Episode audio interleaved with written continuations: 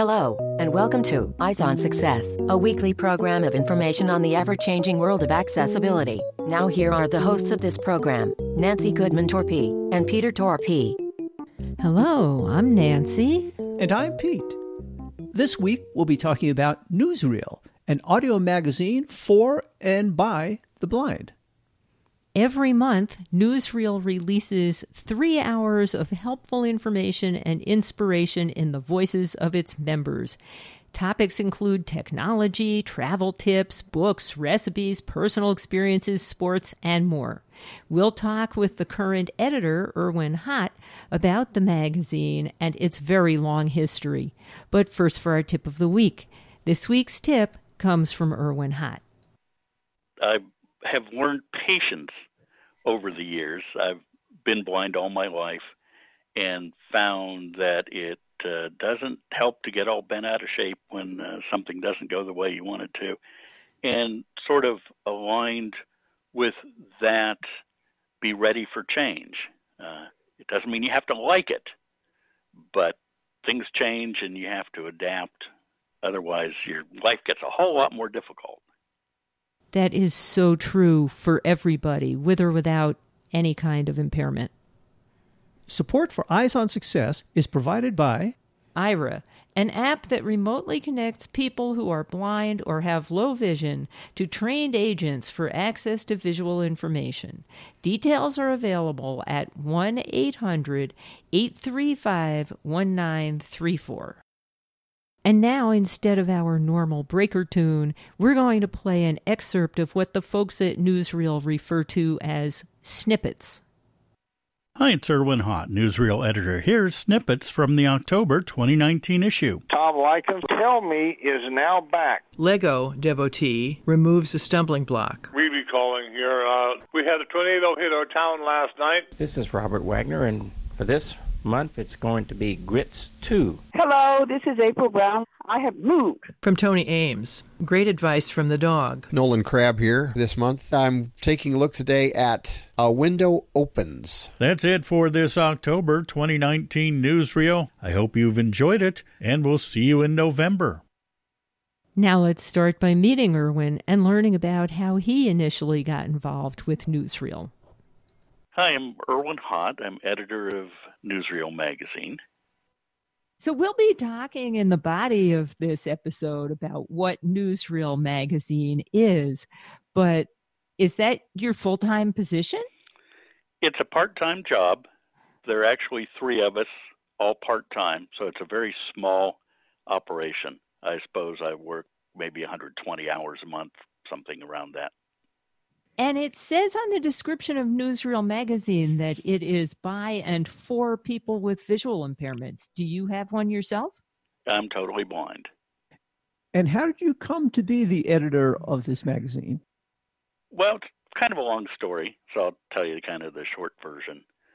Stanley Doran, uh, who founded Pilot Dogs and co founded the Central Ohio Radio Reading Service, uh, started Newsreel in 1958. I got involved in the mid 80s, first as helping to duplicate cassettes, because back then Newsreel was all about cassettes, doing minor repair work on cassette duplicators, packaging items, and that's when Newsreel was at Stanley's house, mostly on his kitchen table.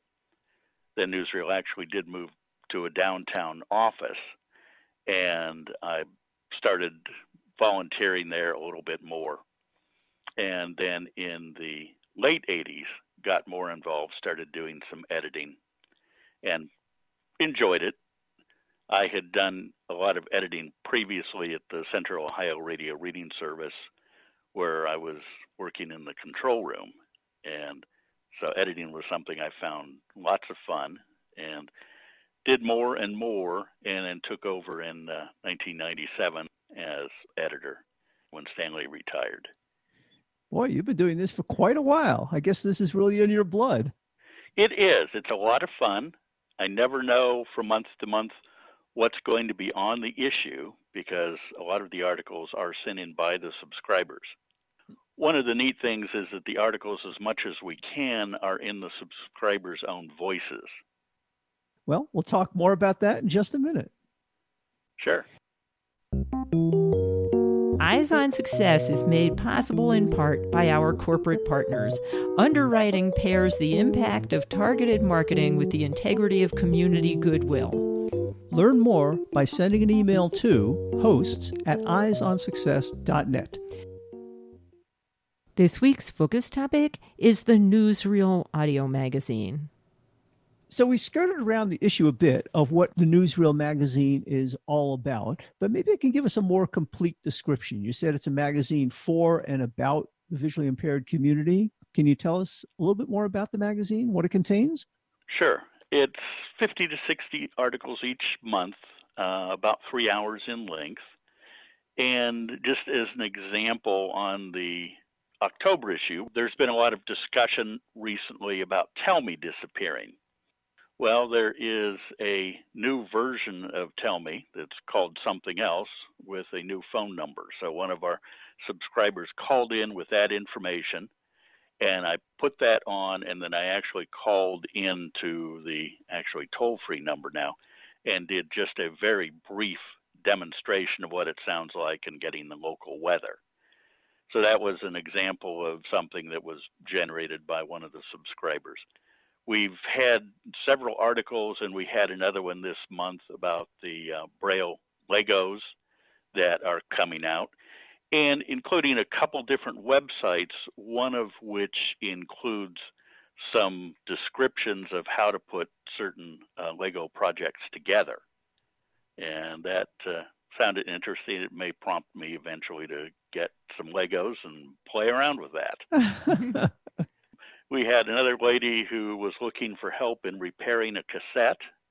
We had an article about employment uh, discrimination suit against Amazon because the uh, website was not accessible. We have a kitchen corner every month where uh, gentleman sends in recipes, and other people send in recipes as well. And we have some fun. So it's a wide variety of articles. Do you have fiction as well? We occasionally have done short stories that people have sent in. I wouldn't say we have a lot of that, but a lot of the articles are driven by what the subscribers send in. So if somebody were to write a piece of fiction and send it in, we would probably put it on. Um, we ask that articles be no longer than 15 minutes, and most articles are three to five because if you have a bunch of 15 minute articles, you're not going to get much on a three hour issue. That's for sure. So you talked about the articles being in and by your subscribers and in their voices often, but you also said some of them are sent in. So, how do you actually do this? Do people record their own stories or do they send in written text and then you have someone read them? Or is it a combination? Kind of a combination. There are still people who send in articles on cassette. There are people who record memos on the iPhone and send those by email, and that's wonderful. We do have people who leave messages on the phone, and that's okay, but the quality isn't all that great, especially if it's a cell phone. So we use those, but sometimes that's the only choice. We actually had somebody a couple months ago send in an article on microcassette. So I dug out my microcassette player and put batteries in it and recorded the article. So it, it worked. Wow, I haven't seen one of those in a long time. Well, I had to hunt for it. It was in a drawer and I found it. And uh, no carrier pigeons yet, but who knows? so it sounds like this has been going on for a long time. You said this started in 1958. Right. What was the actual seed idea for this? Well, Stanley started it um, after he founded Pilot Dogs as a way for Pilot Dog graduates to keep in touch. Essentially, what happened is people started sending Stanley questions, and of course, that was back when it was open reel tape. So, Pilot Dogs, just to be clear, is that a service that provides guide dogs?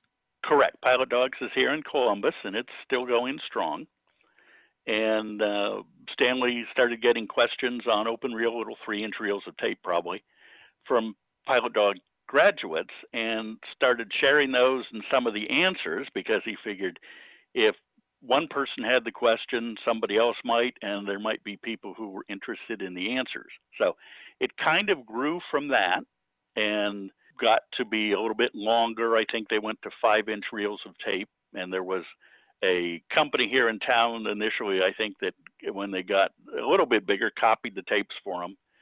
And of course, eventually went to open reel tape and then cassette uh, in the uh, mid to late 70s. So it it grew over time, became less dog related. Um, you know, there still are guide dog questions and answers, but that's not a high priority now.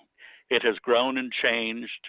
We, as I say, probably have 50 or 60 articles generally per issue.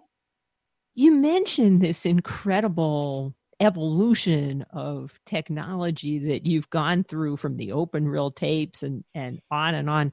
What formats is newsreel available in now?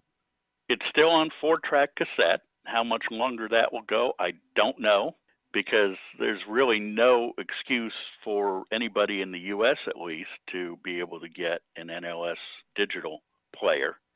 We'll probably do cassette until our duplicators fail and of course that could happen tomorrow or a year from now. We do MP3 CD. We do the NLS type cartridge or a thumb drive. And then we also have the availability to download from the website. You have to sign up and we give you a username and password, and then you can log on to the website and download the issue either as a zipped file or as separate MP3 files for each of the four cassette tracks. And this comes out once a month, right? Correct. So it sounds like you get content from various sources, various formats, various quality. What does it take on your end to put this all together in terms of either editing or keeping the quality reasonably consistent? I use SoundForge, and I'm not expert in all of it, but I'm pretty expert in the parts that I need. So all my editing is basically done on a PC. And I start by writing down a description of each article in brief, something that will go in the table of contents, and give it a number. And these are all arbitrary, so it doesn't really matter. But I have assigned numbers for things that come in by mail, which is primarily still cassettes and I have a different numbering system for things that are either generated in the office or come by phone or email or something like that. So after I have that written down, I have a general idea that for sale items, we still think of tracks for now. Will be on the fourth and final track. A lot of recipes will be on track two, etc. So I generally take a look and say, okay, I want to put this article here, this article here. But until I've edited the article, of course, I don't know how long it is. And as long as we're doing cassette, time matters a lot. Oh, good point. yeah, you try to go over, it's gone. It's gone. Yeah. So I what I do again referring to cassette is I do a table of contents on track one for the first two tracks. Then I do a table of contents for track three for the second two tracks. So it's a matter of sometimes good luck to leave room for the table of contents to fit it in there in its proper slot. Um, eventually, we'll have a single table of contents for the whole issue, and if it runs three hours and 10 minutes, who cares? But for now, it is a challenge every month to get things to fit uh, on cassette. So I edit each article, write down the time, and then start piecing things together. We feel your pain on the time constriction. yeah. Eyes on Success is distributed through many radio reading services, and they deal in half hour increments and they need a little bit of time to announce their station and maybe the weather and whatever else and we can't go over either. Right. We sometimes spend a lot of time re editing to make sure we haven't gone over. Mm-hmm. Yeah. Um, understand. So I don't know how big your subscriber base is, but it sounds like you could potentially be getting a lot of input from people in terms of articles they want to appear. Is that ever an issue? Are you like swamped with articles from people? I wouldn't say we're swamped, but every month there generally are some articles left over, and they may get used the next month. Um, we occasionally do a special issue, and they may get saved for that if they are not timely. We do use sometimes articles from the local newspaper that might be of interest. Uh, our director, Kate, uh, has uh, Google alerts for certain words, so she may find an article that is interesting. And she will read articles, and then we have a volunteer, Beth, who will also read articles. And that is great for things that come in by email or from other sources. So Beth comes in once a month and may read, oh, 10 or 12 articles. Some of them might be 30 seconds. Um, there was one we had on in September that I initially saw in the New York Times and then saw in the Dispatch about safe deposit boxes aren't really safe. And I thought that was of sufficient interest, although it's not specifically blindness related, that I wanted to be sure that that got on. So she'd actually read it about six weeks ago.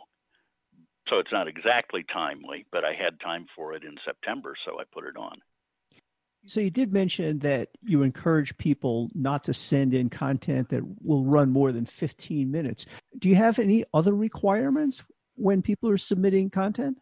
Uh, not really. I mean, common sense things as far as we're we're not going to get particularly political. I would say, um, no foul language, that kind of thing. Uh, be courteous to everybody. Uh, that basically is it. There aren't too many specific requirements.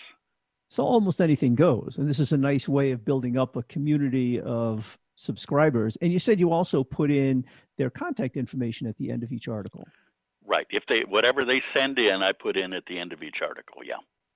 And who are your subscribers? Can you give us an overview of who actually listens?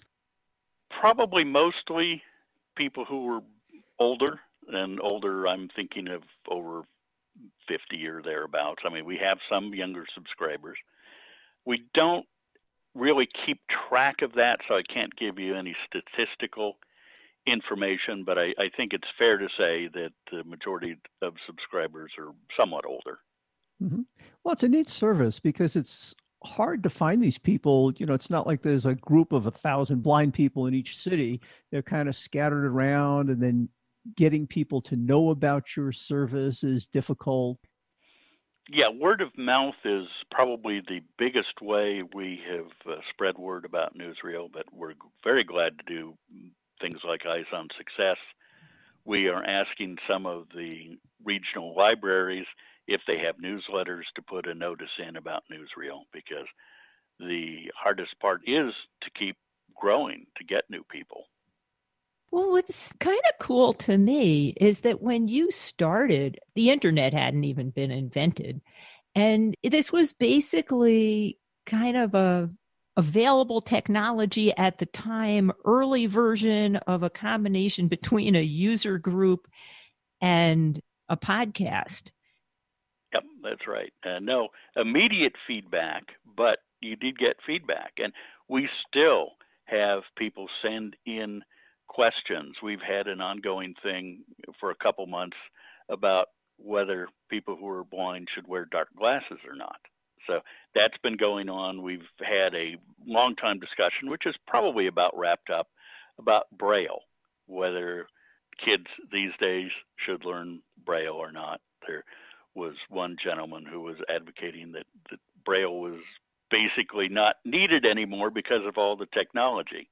And you might guess there was a lot of feedback on that. I'll bet there are people very opinionated about that. And certainly with the changes in technology, you know, the trade offs are very different these days. They are. And I use Braille all the time, and I use a Braille writer occasionally. I went to public school. I did not learn the slate and stylus until I worked on it uh, actually during high school. I'm still not very good at it, but to me, it's like a pen and pencil. And as wonderful as technology is, you can't count on it 24 hours a day. That is true. Our computers sometimes aren't always very cooperative. That's right. You talked about your subscribers sort of interacting through the newsletter on some of these topics and there being some back and forth discussions. Are there other ways that your subscribers can interact with each other? I know you give the contact information. I was wondering if you had like email forums or message boards or something like that. We really don't.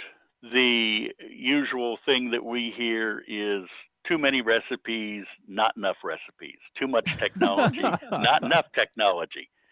So it's my job to try to pick a happy medium. But I would think with the individual articles and starting with a table of contents, people can just skip to the next article fairly easily. Correct. The cassettes are all tone indexed, and the MP3 CDs and, well, downloads and the uh, cartridges are. I have not done DAISY yet. I may at some point. Basically, each article is a separate MP3 file. So it is easy whether you load newsreel on a stream or play it on a computer or iphone or whatever it's relatively easy to skip from article to article yeah trying to figure out what people are interested in is a balancing act that we go through quite often also so you know we try to balance the number of articles about new technologies versus just personal success stories and you know what are people interested in? We have some people who listen through radio reading services that I presume are probably less technically savvy in general than the people who download the podcasts. Yeah. So we try to cover a wide variety of topics and also a variety of distribution methods to satisfy everybody's needs and requirements. Yep, sounds very similar. Not easy.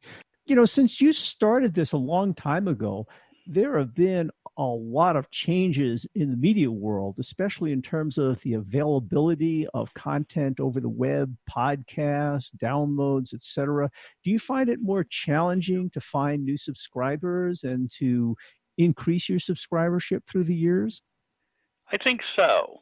And part of it is that especially if we want younger subscribers, we have to find a way to interest younger subscribers. Uh, there are subscribers who basically get everything off the internet and aren't interested in anything else. And I'm not sure there's much we can do about that unless we start a separate edition of Newsreel. Fewer articles on recipes and more on games. that could be, yeah. So, what are your plans for the future of this Newsreel magazine? Do you see any changes coming in the future? I don't know. I certainly intend to keep it going as long as I can, and we have been talking about finding somebody to continue Newsreel on. I mean, I expect I'll be doing it for another several years, but I would certainly like to see it keep going in some form after I retire, whenever that is. Well, it's incredible that it's carried on for so long. That's, uh, you know, offer you a lot of credit for that it's a lot of fun. I enjoy it every month. It's like a puzzle piece to put together each month, and it's uh, it's a big challenge. Well, and the other thing about your position, and this has been kind of implied in the conversation up until now, is as newsreel has changed technologies, you've needed to learn how to develop newsreel in each of these new formats that's not a small amount of learning that you've had to do. Yeah, it isn't. Uh, when I started at Newsreel, the editing was from one cassette recorder to another. Eventually, we got retired open reel tape recorders actually from Hadley, and I was doing the editing on an open reel tape machine, and that meant for uh, much better editing. And then when SoundForge came out, uh, I started learning how to edit on that, and I've gotten progressively better. I hope over the years. That's made a big difference. It makes it a little bit easier to do those edits and put everything together in the end. Yeah, it does. Oh, thank you so much, Irwin. It'll be interesting to see what happens in the future with different formats and how that works out. Mm-hmm. Yeah. You are listening to Eyes on Success. Success, success, success, success, success. Now, for this week's final item how to learn more about Newsreel, how to sign up for it, and how to contact them or Irwin Hott directly. So, if people are interested in subscribing to Newsreel, finding out more about it, what advice would you give them? Okay, just give us a call or send us an email. We have a three month trial subscription available in basically any format, so you can try it out and see if you like it. And then beyond that, there are different prices for the year depending on the uh, format. And that phone number and email would be? Phone number is 614 469 0700 or in the US 888 723 8737. And the email is info at newsreel, N E W S R E E L, mag, M A G, dot org. And I assume you have a website? We do. It's newsreelmag.org. And if people had a question for you specifically, would they use that info email address or is there another one? They certainly can, or they can write to me directly at Irwin, I R W I N, at newsreelmag.org. Do you provide any other services in addition to the audio magazine? We do a Braille calendar every year, and that's free for members or $5 for non members. And it's a very nice, um, oh, three and a half by eight and a half inch calendar that a lot of people like. And we are doing our third cookbook now. It's available right now in Braille, large print, and regular print uh, recipes from our subscribers. Oh, that's kind of neat to supplement your services. And people can find either of those on your website? The calendar information is not on the website. Uh, it's basically announced in each issue. The 2020 calendar should be out by mid October, and people can just call us if they want to request one. And if you want to sign up for a trial subscription or you're looking for any of that other contact information, go to the show notes associated with this episode at www.eyesonsuccess.net. That's it for show number 1948. Next week on Eyes on Success, we'll be talking about some books about using iOS with vision loss. Judy Dixon has written many books, mostly on that topic, and we will speak with her about her most recent two books about 31 cool things you can do with iOS, and in particular, how you can get sighted assistance just using your iOS device. If you have any questions regarding something you've heard about on the show, or you'd like to share an idea for a future show, send an email to hosts at eyesonsuccess.net. You've been listening to Eyes on Success, hosted and produced by Nancy Goodman Torpey and Peter Torpey and distributed by WXXI Reach Out Radio. Browse the full archive of programs, find instructions for subscribing to the podcasts, and much more at www.eyesonsuccess.net. You can also find us on iTunes and follow us on Facebook at Eyes on Success or Twitter at underscore Eyes on Success. We hope you will join us again next week for more information and updates on products for accessible living. Thanks for listening to Eyes on Success and have a nice day.